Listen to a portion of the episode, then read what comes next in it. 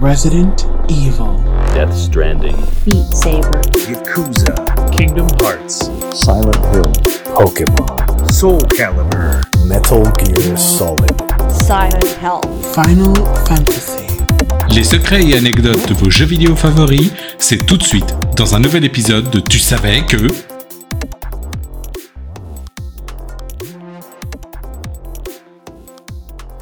Bonjour tout le monde et bienvenue dans ce nouveau podcast de Tu savais que, consacré à la France, Cocorico. Parce que c'est notre projet Eh bien oui, en France, nous avons du talent, et j'en suis la preuve, hein Hein? Bon, en fait, euh, là, c'est gênant. Alors, on passe tout de suite aux anecdotes, car savez-vous tout sur les jeux et studios français? C'est parti Commençons par le moins bon, flagellons-nous tout d'abord. Trois informations déprimantes. En 2014, le grand magazine Forbes, célèbre magazine économique américain, a qualifié notre Ubisoft national de nouveau Electronic Arts. Alors on pourrait penser qu'il s'agissait d'un compliment pour la réussite de l'entreprise, mais non, Forbes reprochait à Ubisoft des pratiques que nous autres joueurs gamers reprochons à EA, comme la séquence qui a tant fait parler d'elle, celle de Watch Dogs de l'E3 2012. Ils ont reproché aussi l'excuse que ça faisait trop de travail pour un personnage jouable féminin dans Assassin's Creed Unity, ils ont trouvé que c'était un peu borderline. Ou aussi les achats intégrés dans certains jeux allant jusqu'à 99 dollars. Ou encore les DLC dispo Day One et j'en passe.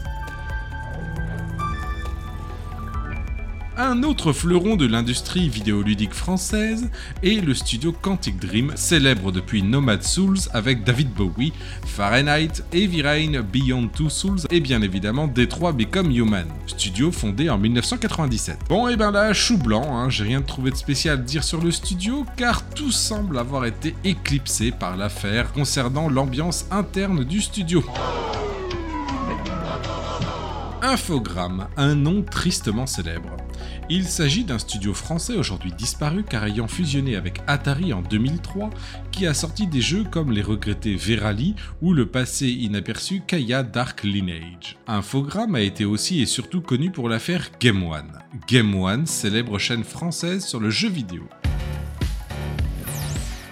Infogrames devient actionnaire majoritaire de la chaîne en 2001 et est accusé de vouloir contrôler le contenu de la chaîne comme par exemple obliger les présentateurs de la chaîne à dire du bien de mauvais jeux comme le fameux Tintin. C'est con, capitaine?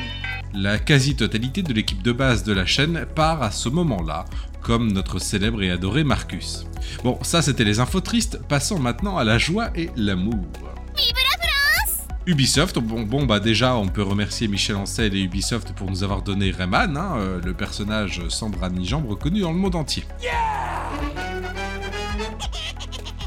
et aussi Beyond Good and Evil. Bon, et après il y a eu d'autres affaires. Ah encore? Chez Quantic Dream, saluons David Cage, qui a reçu en 2014 la Légion d'honneur. Pas mal. Quantic Dream est aussi connu dans le monde entier pour avoir le studio de motion et performance capture le plus perfectionné au monde. Côté infogramme, connaissez-vous la licence Alone in the Dark sortie en 1992 Bon bah disons juste que ce jeu a créé le genre Survival Horror. Rien que ça. Cocorico.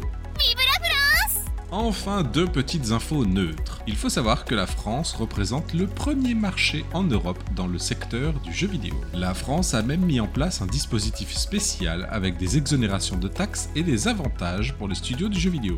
Pas mal On aime les jeux vidéo en France. Oh yeah Enfin, savez-vous quand et par qui Ubisoft a été créé?